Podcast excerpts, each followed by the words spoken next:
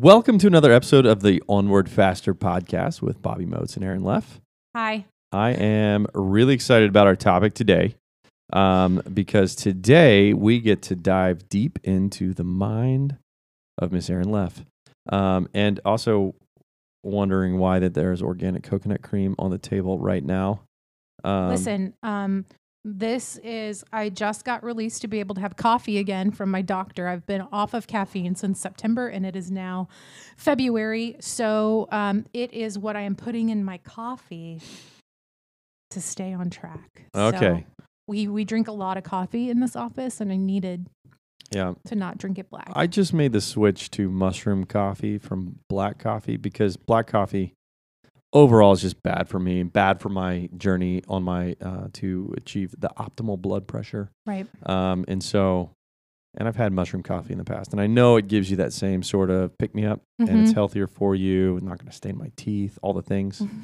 Um, and I can't, I can't do butter with my coffee. The whole butter coffee thing was, I, I love it, and I can't do butter because I have heart disease, Yeah. and also dairy is bad for my blood. Apparently, You should try coconut milk. I actually, if you get that in those little frothy things, it doesn't taste bad at all. well, I'm, I'm not about tasting bad. I just, I'm just Well, people think coconut milk and they're like, oh. uh, uh." Well, coconut coconut's really good for you. I'm just trying Yeah. to back off and see how I can get more coffee out of my life. Basically, I love Yeah. coffee though so much. I survived six months. If I can do it, you can too, Bobby. I can. I'll make it happen. I will. It's happening. and even now that I'm drinking it again, like even this morning, I started off and I'm like, mm, I'm going to go back to my Rasa, which is the mush kind of like your mushroom drink. Yeah. Um, doesn't have any caffeine in it because I found myself in like flight or fight first thing in the morning. Yeah. I'm like, I'm going to go back for a second because I'm gonna I'm gonna tell everybody the mushroom coffee is is a. I remember when I first heard about it. I was sitting in the back of this Uber in like Scottsdale, Arizona, and we all thought that the driver was crazy when she was talking about it because we talked about butter coffee. And She's like, "Oh, have you heard about mushroom coffee?" And we were like, "What?" It will change your life, especially lion's mane. Yeah. Yeah. That's what's in the one that I, the Rasa one is my favorite because it, if you let it steep for 15 minutes, it just tastes like chocolate milk almost with the coconut milk. Like it's really good. So, Yeah. highly recommend. Okay. You're going to have to delete like that whole part No, go for about it. mushroom coffee. Lion's mane will change your life because it will help to uh, like uh, this is like a sales pitch, right? It's going it Everybody buy stock in Rasa. I'm not even I'm not even drinking that. I got another Oh. one. But the whole lion's mane thing is what it does is it improves your memory so that it's and I've gone through this. I've had periods of time where I, for 6 months that I was taking lion's mane and there was a noticeable difference in the number well, in the number of numbers in a number string. There's a lot of numbers that I could remember at any given time. Short-term memory coming back to me like that. It was awesome. Anyways, I digress. We are talking about Erin Leff today. It's happening. And uh, not our health journeys, though that could be part of it, right? That is Yeah, that is I part mean, of it. it's a big part of my It life is- right now, but it- it's not how I got here for It is sure. it is not how you got there. so I know we already did a, an expose on me. yeah. Um, and um, you know, so everybody knows that already. If they've listened to all the podcast, if you have not, I highly recommend you go listen to it because it's probably the best one that we've done. Until this one today. um, yeah, my life is pretty boring compared to Erin's. I don't Um, know if that's the case. Yeah, it was, mm, it was very boring. um, so, with that, where are you from? I am from a little town outside of Houston called Pattison, Texas. That's a town of 300 people. Um, I grew up there from like the ages of four to 18. And then before that, we were just. I did not even know that. Pattison, Texas. I have never heard that, and I grew up in, my, in Texas my whole life. Mhm, Pattison, Texas. Yep. Just a little blip on the map. Wow. I can't believe you didn't know that. No, I thought it was like Yeah. Katy or something. I mean, I say Katy because they're, I don't know, 10, 15 minutes apart. But yeah, okay, okay. it's in the boonies for sure. I mean, Closest Walmart was like you mean the woods? minutes. It's all woods over Oh, there. yeah. yes, it was the woods. Okay, that's Yeah. like back in the middle of nowhere woods. Uh huh. Okay. Yep. Okay, so from Pattison, Texas. Um, what did you do at a young age? Like, what what was your hobbies? Um, well, I was a horse girl when I was a kid. actually. I rode horses. Um, and then shortly after horses, I got into singing. Uh, which probably isn't a surprise for anybody that's listening that actually knows me. Um, I went to a festival in Brookshire, which was the town that was right next to Pattison. And we were at the Freedom Festival. And I'll never forget, I saw some girl who was probably 12 or 13 up there singing on like the steps um, of the courthouse. And I was like, I want to do that. I want to do that. And so um, from there, uh, my mom was like, okay. And my parents both had musical backgrounds, never thinking that their kid would want to end up some type of singer, musician in the business, whatever. And so, like, my dad was um, promotions manager for ZZ Top, Loverboy, Kansas. I mean, back in the 80s was kind of a big deal. He owned win- the Winter Garden, which was a venue in Dallas. Um, my mom worked for Merv Griffin in the TV show Dance Fever. She was also on the radio. Uh, my dad had a lot of radio spots, and so it kind of uh, um, it's in my blood, I guess. But yeah, so then um, when I was a kid, I started singing, and it started off uh, the next year at me singing at that Freedom Festival, and then eventually uh, my mom started booking me at all these, you know, the mini festivals around Texas, and then I got into performing arts school, and just kind of How old were you when you started doing this? Eight, Eight. seven, seven, eight. I mean, I, I was pretty young. Yeah. I was pretty young. Yeah. I have a seven year old, and she would not be like that. She would not just say, "Hey, I want to do that," and that's what I'm, and I'm going to go start booking gigs. That would not be my seven. That Josephine, no way, no way. Um, that's cool. Uh, so you were booking gigs at the age of eight. Yeah. Yep. Mm-hmm. Sure was. And I'd get up there, I would practice like for hours and hours a day. Like my dad bought me a PA system. And I would go up to our game room and I practiced every single day for like three or four hours. And then I would go out to these these gigs and I would just take my karaoke. I would burn back when people used to burn CDs. I'm aging myself here. Um, I would burn these CDs and take it to these festivals and they would just play the CD and I'd hit one song after another for like a 30, 45 minute set and I'd get off stage and go home. Did they pay you? Sometimes, yeah. Wow. Yeah, it depend it depended on the gig. Sometimes it was more of like a, a talent show situation. It just you know, I would take whatever I could get at that point. Okay. So you did that all through, all through elementary, middle school, and high school. Um, about h- high school, um, I kind of came out of um, so elementary and middle school. I ended up going to performing arts school, so show choir. I Yeah. can tap dance and sing at the same time. True talent, um, and um, was on dance company, and you know we traveled with show choir, and through that is really where I got the um, feel of being in front of people a lot because we were constantly performing. Like we performed on cruise ships, and we would come back and we would perform um, at the malls for the holidays, and like there, it was a pretty big deal, and that consumed most of my life up until high school. And then in high school, it kind of turned back the focus just directly on me, and then I started to to book gigs again and. Um, and do that on the weekends. Like I did the State Fair of Texas. Like there was, you know, there was some the Pasadena fair I did. I got I'm pretty sure I got paid for that one. I can't even remember to be honest. But It's yeah, I did I did that all the way through high school. All the way through high school. Instead of I wasn't in like high school activities, like I did that instead. Oh, so you went around and you, you sang a lot. Mm-hmm. Um, by yourself? Mm-hmm. Okay. Yeah. Okay. And your me. mom was running all of this. Yeah. Wow. Yeah, yeah, yeah. What I did in high school, I mean, I, I played sports, but other than that, I just kind of sat around at home. like Yeah. sports and sitting around at home. Yeah. If you know my parents, you're not there ain't no sitting at their house, okay? There's there is no chill. Okay. Okay. So high school, you're singing, you're knocking out of the park, you're getting paid, you're basically a professional singer at this point. Mm-hmm. What did you do post high school? post high school, I um, made the decision to go to Austin Community College. There was actually a gentleman there that was in the music business with my dad back in the day. He ran a commercial music management program. And my dad essentially sent me there and was like, "Go learn from him." I mean, it was that or full sail to like look like to go somewhere for college for it and like actually learn the business. And um, Austin was just a little bit closer to home, and I felt more freedom in that. So yeah, I went to Austin Community College and did commercial music management, and then um, somewhere inside of my very first semester, second semester, first semester um, at college, I started a band. What was the name? I knew you were going to ask me that.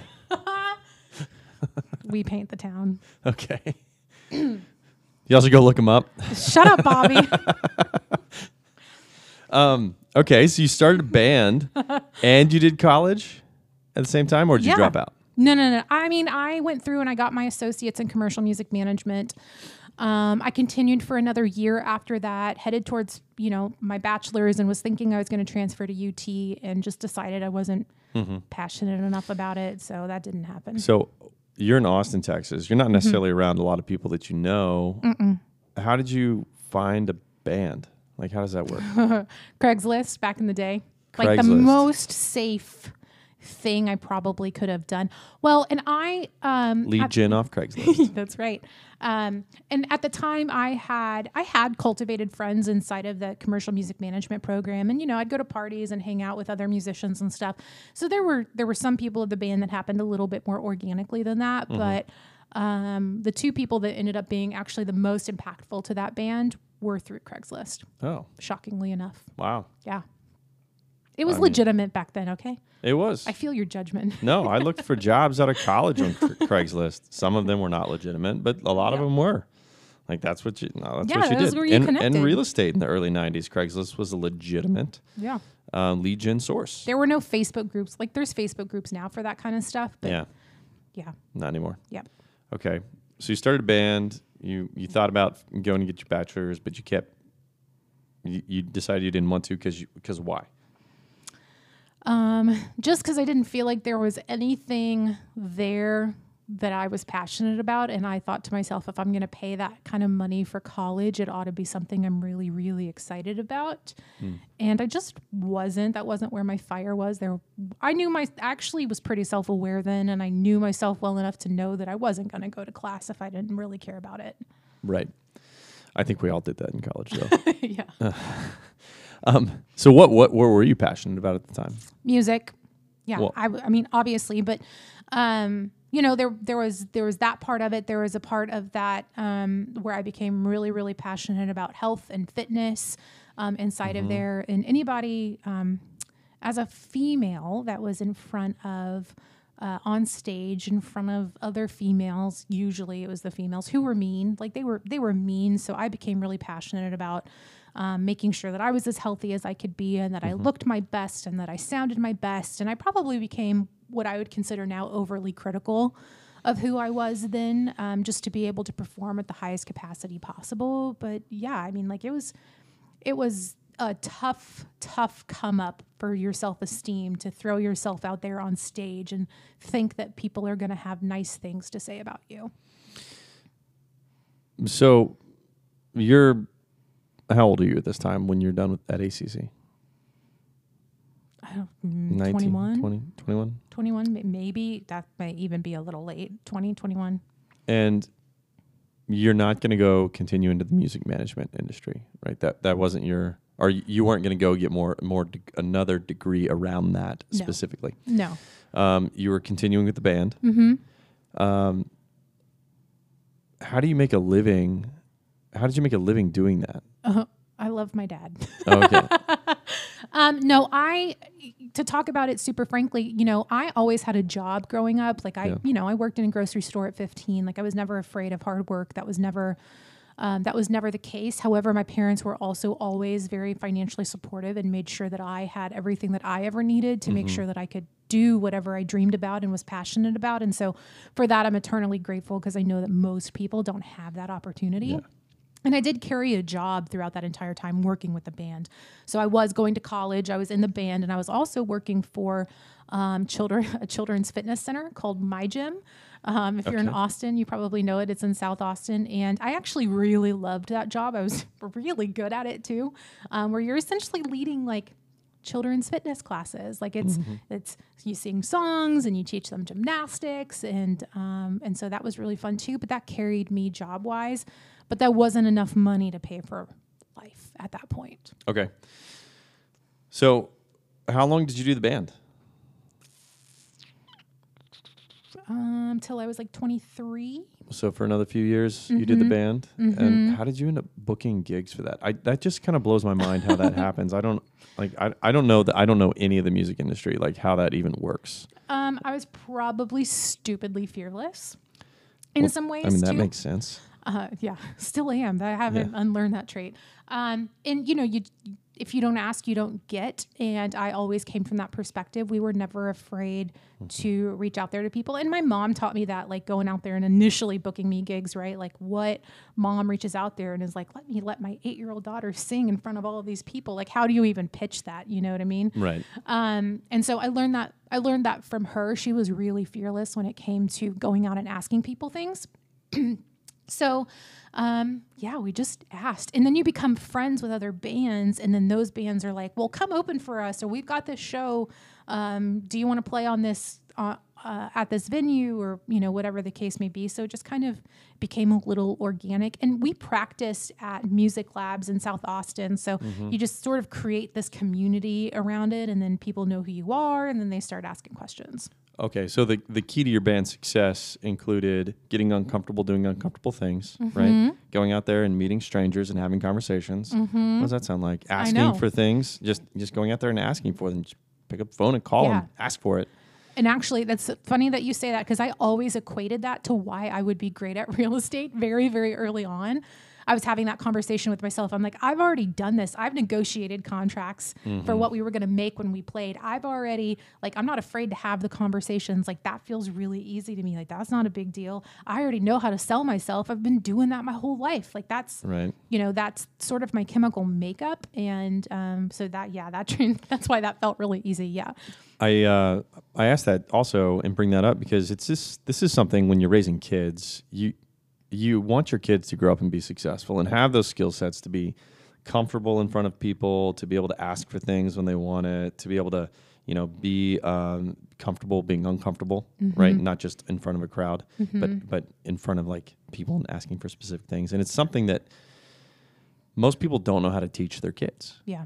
and so it sounds like your mom, your parents had the the uh, the formula. Just Mm-hmm. Put them in front of a stage, tell them to go make a living for themselves, selling themselves in a in a band. That's Yeah. exactly it. Yeah, No. that's it. No, and to be clear too, they it was never something that they pushed on me. It was always just something that I really wanted and Yeah. then they facilitated. So that was somewhere within me my own personal Okay. drive. That was always me wanting to prove that I could do it. okay, and, and they supported you in doing that too, which is awesome. Yeah, totally. Which is awesome. 100%. Um, so you you did the band for a couple more years. Mm-hmm. Where do you go from there? Like you're you're a rock star. Where do you go from being a rock star? Yeah. Um, and this is about the time in my life where I wish that I had had some type of life mentor or maybe even a therapist at that point. Like, so there became this time period where one of the people who meant the most to me in the band and was the person that I was writing all of the songs with decided that he was leaving hmm. and going to move to Colorado. And I don't remember what the full story is. I do remember I lost my mind though. Like, I remember full on like blackout rage and I've never experienced that since and that was the only time um, that that happened. We had had gig- gigs booked for South by Southwest and everything that we were pulling out of because of his decision. Um, money that we had put down at a recording studio in order to continue making music and we also had to pull out of that. And so there was a lot of factors that that had gone into that and um, we really believed we were on the cusp of like massive success. We were just starting to get the recognition that we deserved and that happened and things kind of fell apart. And i think all everybody's hearts were broken. And at that point i felt like well i'm 23 i'm too old to do anything else. Which is that's truly how i was feeling at that time. I'm like well time to go get a big girl job. And so you know that that's what i did. It was about that time that my dad was like you know we've given a lot. It's time for you to get out there. And i didn't you know i didn't disagree with that. So um, I went out there to get a big girl sales job, um, which I did at a, an athletic club, um, Lifetime Fitness. And I came in as a very, very green sales agent because I wanted to do something that I had already been passionate about. And again, fitness and health and is something I've always struggled with, and it's always been challenging for me. So I was in thought putting myself in the right environment to continue that and that's not how that ended up but that was my thought process at the time was to put myself in a healthy environment so i could at least stick with that part So you went into a, a sales role at a health club Mm-hmm. um, as like a newbie, bottom of the totem pole. But the skill sets that you already had are things that it it takes real estate agents and salespeople a long time to learn. So what happened there? Having that that skill set, I assume there's a lot of people that went that started that role with you that did not have any sort of background you had, just assumed they were going to be good at it. How did that turn out? Yeah. So um, I went into Lifetime. You know what? And I actually, at this point in my life, got really, really lucky. I had two mentors at that very first club that I joined that I really loved. Um, that was one of that was where my passion actually for leadership was ignited a little bit because I saw how impactful those guys were to the people underneath them, and how those conversations that they're having can open your head up and teach you different things. And so I went into that not really knowing what I was getting myself into, but I went into that as a sponge. And again, with this strain within me of like, I'm going to prove myself. I'm going to figure this out. Like, it's going to be me. Like, I want this, right? Yeah. And so once I made that decision, um, you know, I, I did become one of the top sales reps there. I didn't look like everybody else looked. And I think that um, that actually helped me in that sense because Okay. people could um, identify that. You know, they're coming into a club, a lot of them for the first time. They've got these big fitness goals, they've got these big health goals, and they want to connect with somebody who's kind of like them. And that was me. And so because of that, I did incredibly well. I made more money at 23, 24 than any 23 or 24 year old should ever make. Um, and so, yeah, I was really successful. And then from there, they moved me to San Antonio to go into like club recovery. I went into to this club at the Rim and, um, you know, spent the next year or so of my life turning it around and that went incredibly successful i went in and we restructured the team and we won for 12 months straight at both acquisition and retention and it was super fun it, you know we i went in and did what i said that i was going to do and um, that was that So how long were you at Lifetime? a little over three years Three years. i think i don't know it's all, honestly it's all a blur at this point That's not very long to go from green to knocking it out of the park, re- rebuilding a club for them and all that. So you were succeeding at a very high level within that life. Why are you still not at Lifetime and they don't have you running their whole company? What happened? oof. The truth, the truth is, I was um, one of very few females. Shout out Rachel Carter, um, who was at Lifetime, and um, to speak directly to it, who was above me. I have this theory that most uber successful companies are actually lost inside of middle management. And here's what I mean by that. I would consider myself talent, especially at that role. I was really mm-hmm. good at it. I was passionate about it. I cared about our members. I cared about how well the club did. And at some point, when it came to conversations about moving me up, I got shut down by the boys' club that was right above me. And I stuck around, tried to fight it out, tried to figure out how to connect with them, tried to figure out if I even wanted him as my direct boss. And, um, you know, push came to shove, and I just, I didn't. I they weren't the kind of people that I wanted to be associated with, and in fact, they were anti what I had just built. And there had never been a club that won on both sides for 12 months in a row, and I kept going round and round, going, "Why aren't they asking me what I was doing? Why aren't they asking me how I did it? Why?" yeah. Why, like, how do you have somebody win this big Yeah. and somebody not go, Erin, what are you doing? And calling me out and asking me to teach or train or coach other people to do what I had been doing. And I couldn't figure that out. And because they weren't recognizing it, it just, I just, it took all the wind out of my sails. Yeah. Um, so I decided to leave. Okay. Well, their loss. Yeah. Um, it sounds like they they weren't able to create a world that was close to big enough for you and Well, and I knew corporate lifetime. I knew that they were recognizing me, and I knew that they had understood where I was because I'd gone through the, you know, all the management training and everything like that. But it, at the end of the day, the person who was responsible for my trajectory was somebody that didn't get me. I get that. I get that. So all of that, Mm-hmm. where did you go next? Well, one of my members was actually a team leader at Keller Williams, and she dropped the seed.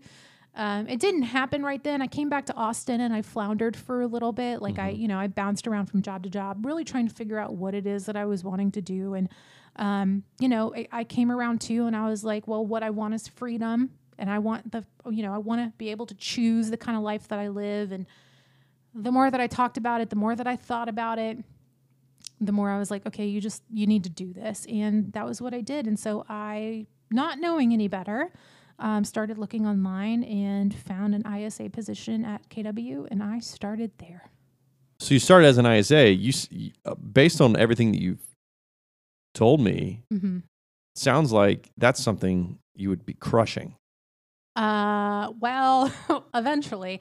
Uh, the truth is, is that I came in and I, f- I mean, I floundered for like the first six months, and little did I know that I had gotten kind of a, a shitty job because what I realized now it was a hundred percent, you know, it was a hundred percent commission, and I had no training, no database, no anything. Now looking back, and I was just, you know, hitting the expireds and the for sale by owners and trying to figure out how to set an appointment. And then I'd figure that out. And then I'd figure out, well, how do I make them show up? Like, I'm talking like very minimal training, you know, like I knew nothing. Yeah. So I grinded it out for like six months because he didn't, you know, the guy I worked for, he didn't care either because he wasn't really paying me anything until I got a win.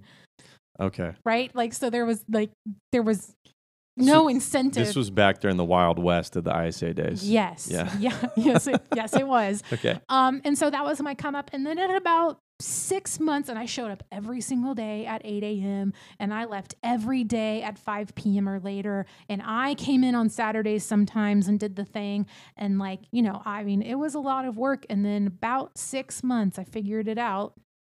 And um yeah, I started setting appointments then. And one of the very first deals that we took was a million dollar property. And that was pretty exciting. And so I started, you know, getting really comfortable as an ISA. And then he's like, oh, find me another one and train them. And I'm like, okay. And so then I did that, right?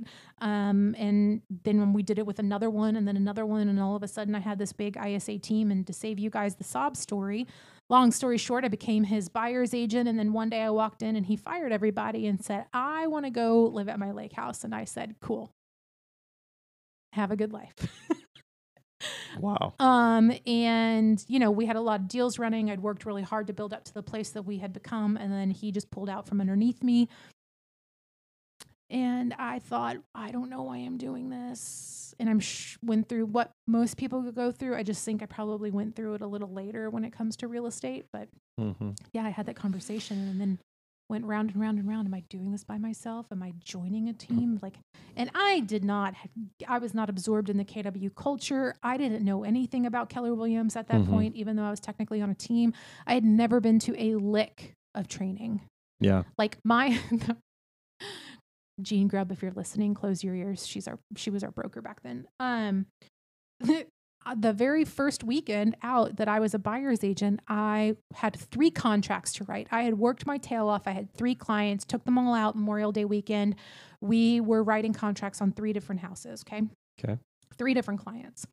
And I am on the phone with a lender going, I don't know how to write a contract. and this poor lender is listening to me going, "What?" And then I'm li- I'm asking him for help over the phone about what to fill in, and each blank going, there is like looking back, I'm like, I have no idea how I oh man. did not get into a lawsuit. Um, but we all survived. Everybody got their houses. Everybody was happy. Thank God. Knock on wood. Um, but yeah, that was my very first weekend out. And within my first two months, I had closed eight deals um, at that point. Um, so yeah, I, I kicked it off pretty strong with So it sounds like grind. you have over, you know, this, uh, and you were you were doing this role still in your twenties, right? Mhm. So Mhm. in your twenties, you created and um, successfully created from scratch three different organizations. yes. you took them from from nothing and built them up to Mhm. to be successful. The first one, hmm other people didn't want to want to continue going. The 2nd one, they didn't want to support you, and this Mm-hmm. one, like the guy wanted to quit, right?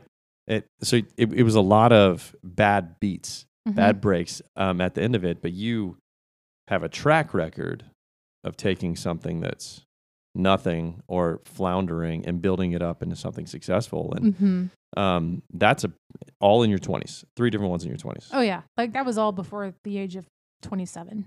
That's crazy. Yeah, because I think I'm. Uh, I met you at 27. Yeah. Okay, we can talk about that next. Yeah. One thing I want to ask you: if if you would have had like Mm-hmm. the what we know now about building an ISA department, like having Mhm. a canary in a database and all that stuff, and being able to to do the things, the process that we have, hmm what would have happened in that ISA role for you? You'd still be doing it. Probably. Yeah, I'd probably like love that job and would still be still be doing it. It's amazing where we've come from the wild west of the ISA world Yeah. to, to where we are now, where people can make a, a tremendous living off of just doing that. Yeah. And I I mean I could I'm I did. I did pretty well back then and I um once I figured it out, I did well, but it was that period of like really, Mhm. you know, kind of like Shayna grinded with open houses. My grind was just a little different. Yeah. And I um you know, that yeah, that's that's how that worked out. And so I did well once I figured it out, but yeah, man, getting to getting to the place where you figure it out Yeah. was hard. So you're seeing a lot of success. You're rolling. You've got a team of ISAs. You're a buyer's agent. You've you've got all the contracts coming in. Mhm. One day your boss comes in and says, "I quit." Mhm. You're all fired. Mhm. What did you do? Um I Obviously, quit real estate because that's what everybody does. Right, right, right. I probably that probably should have. No, I'm just kidding. Um, yeah, I went back to have a conversation with the market center. They didn't even really know who I was at that point, and I had to like go introduce myself and tell them who I was, and like, you know, they didn't know who they were meeting, which was fine. I hadn't really proved myself at that point in real estate. Like everything I had done went under his name because, again, back then I didn't know any better. Mhm. Um, but I went to them and I said, well, few things. Either I'm going to do this on my own, I'm going to get out of real estate, or I'm going to partner with a team, which I understood as like my options, right? And so Mhm. I had never really explored those conversations and you know, I'd never been through the like hiring process. I'd never, you know, done any of that. And then um speaking with Diane Johnson, she was like, You need to meet the Moats team. Because one of the things that I kept saying when I was coming out of it, I was like, I just want to work for somebody kind. I want, I just, I want to work for, I want to work for somebody that like will be nice to me. And unfortunately, that was where I was at, truly.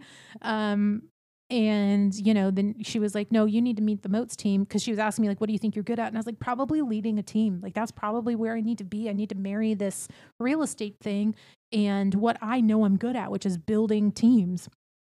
Um, and so yeah, and then she introduced me to you guys, and you weren't there that day. Oh, I wasn't. You were not there that day. Okay. Um, and so then I went back to the other office that I was still like, you know, there was like this crossover period where I was still Mhm. using the office because he wasn't there. And, anyways, I went back to that other office and got online and, um, you know, looked at Indeed. It Wasn't anything I found interesting on De- Indeed. So I went home that day and then I woke up two days later and was on Indeed and saw the posting that you posted. And I was like, that's who she told me to talk to. So that's who she said I needed to talk to. So I applied immediately. Um, and then you responded within like 30 minutes. And I busted in your door when Shayna was not having a great day. That was. I'm I'm pretty sure I put that um, ad on like that morning. We put the ad up. We're like, "Yeah, let's do this expansion thing. I put that ad up, and then we went to lunch, and I came back, and we had talked about it. and We're like, let's just take it off. It doesn't make any sense. And I came to take it down, and we had one application. I was like, what? Um, and yeah, that's, and I forget what happened that day. It But Shayna was. Uh, that was probably about the time Josephine was born, and so we were just having issues with trying to maintain two kids and a yeah. real estate she was just real having estate a rough full-time. day. I Yeah. felt for her that you could just see it on her. Um, yeah, and that's so funny. Everything happens for a reason, Bobby. Even some of your crazy ideas. Eve, my crazy ideas happen for a reason. Yeah. Yes, it's true. They do. Um, so, I mean, long story short, I know we've talked about a lot what that has happened Mhm. um, since you joined the team on Mhm. previous podcasts, but maybe condense that down um, and and talk to people about what has happened since you have merged in your your powers with our powers.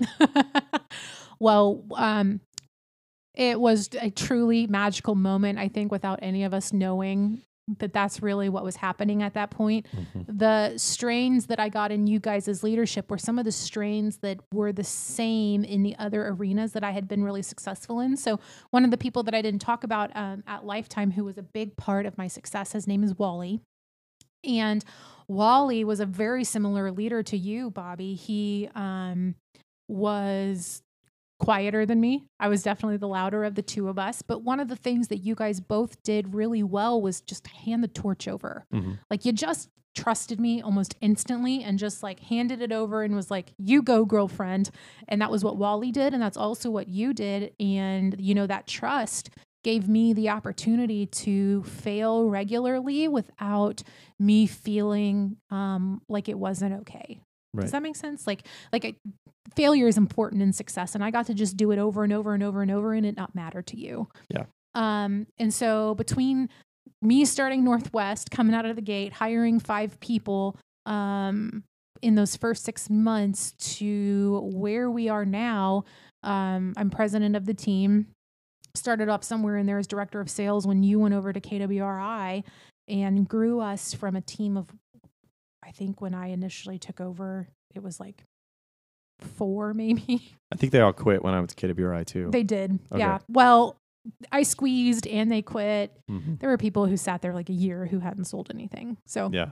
Um, and I sort of wiped the slate clean to like rebuild the culture. And we did that. And it's gone really well since. Yeah. Do you want more detail than that out of me? I'm feeling very high D. no, that's yeah, we were high D with the whole thing, and I, at the beginning of this, I think we were like a twenty-five million dollar team when you jumped on. mm-hmm. Um, and last year we closed over 100 million. The year before that was about 130 million. Mm-hmm. Um, so we have over, you know, grown by over a 100 million dollars since you joined the Mhm. team, and it, it, I think the the same chord rings true with every organization that you've been at. What's the difference here versus those other ones? that there was no ceiling. Like there were def there've definitely been times in my career with you guys where I felt like maybe there was a ceiling for Mhm. a little bit and then we break through that, right? We figure out we figure out something and everything that we've been through has been like look sitting where we are today looking back has been very serendipitous. Like again, everything happens for a reason and um I truly there's a dog in the office today. um everything everything happens for a reason and you know there was always a light at the end of the tunnel for me in this and i'm also i've always had the opportunity to do the thing that i was passionate about and there is no cap on our growth right like we can go anywhere we can do anything and um, you guys have put me in a position to to see that on a regular basis right we're really close to kw international there are lots of big teams out of this market center Mm-hmm. um, and so we haven't even reached our full potential yet, from my perspective. Well, I, I mean, I agree. Um, now, there's a lot of, you know, real estate teams out there or other organizations looking for the next Erin Leff, somebody to come in who um, to, to help them take ownership along with them and strive to see success in the organization um, at the at the at the with the same desire that they have. Mm-hmm. right right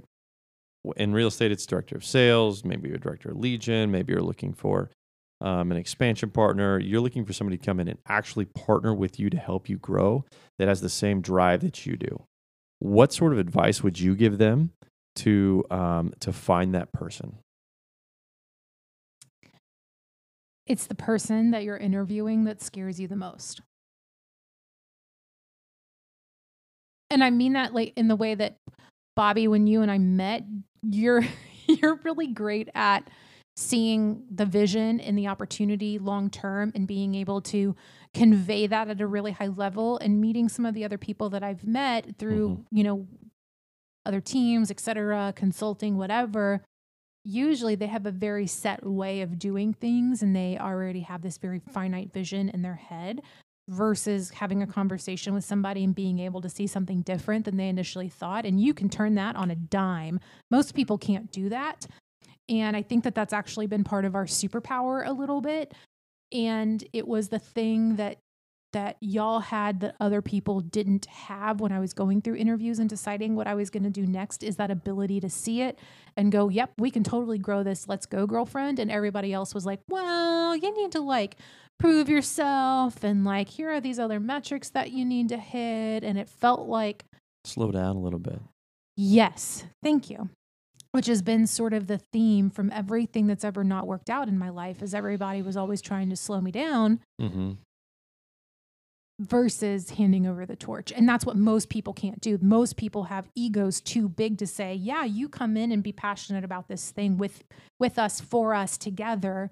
Most people won't do that. Most people are like, "No, no, no, you're below me.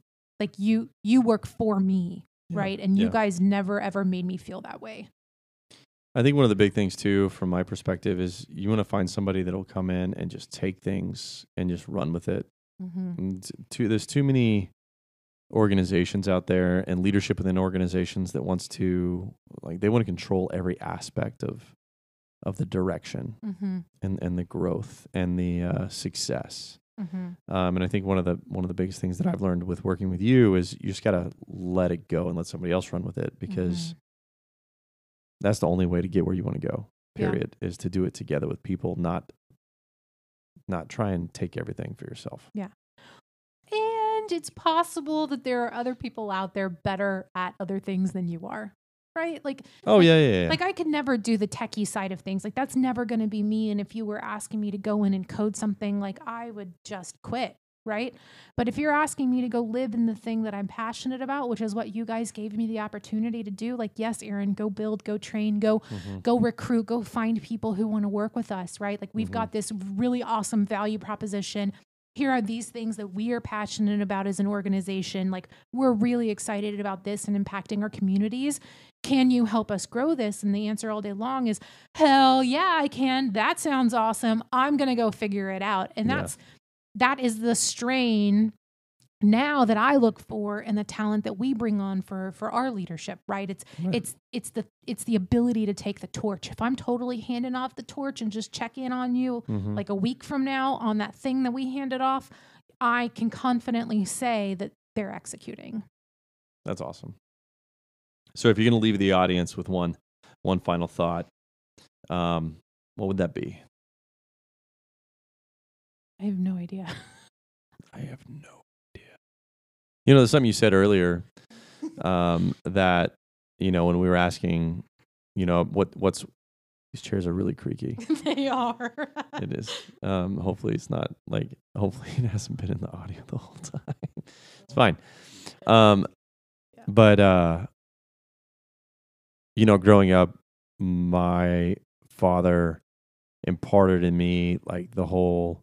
You never get anything in your in your life if you don't ask for it. hmm Um, and I, I feel like you mentioned that that was one of the things that you learned in the very beginning hmm of your career and starting a band. Um, and I think that's you know that's also been a theme of these stories that you've been been telling about Mhm. about your life that you just went out and you grabbed it. Mhm. And most people are afraid to do that. Yeah. Um, I was never, yeah, I was, I was never, and have never been afraid to fall flat on my face. Um, yeah. Fear of failure will prevent eh, prevent you from moving all day long. yeah, no, no, I did. I mean, and there was so many shows where I did not do well, and right, like there was so many shows where I was sick or I cracked or I didn't do the thing perfectly, and you just Mhm. get back up and you try again, and that is so similar to real estate and that like that resilience piece. It's we get down, we get back up again. We get down, we get back up again. We get down, we get back up again, and we do that over and over and over and over and over and over until you get it right. And at some point, you just kind of look up and you're like, "Holy shit, man, we built that." Okay, Yeah. what do we do next? Right. Yeah. Right. Right. So if you're listening and um, you want to find your next Erin Leff to come help you grow, or you, you're looking for a, a great mentor um, to help you be more like her, um, don't call me. Call her. Or if you're coming to family reunion, she Oh, is yeah. actually hosting a director of sales mastermind. That's right. You can find it on my Facebook page, my Instagram page. Link is in my bio. Erin Leff, Erin Leff Chaos, or just Erin Leff on Facebook.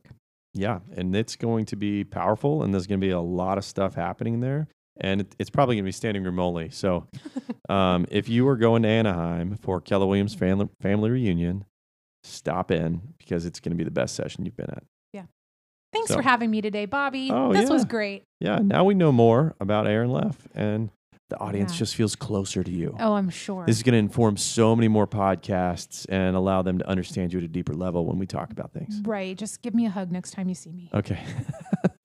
um, thank you for listening to our episode of the Onward Faster podcast, where we talk about Miss Erin Leff.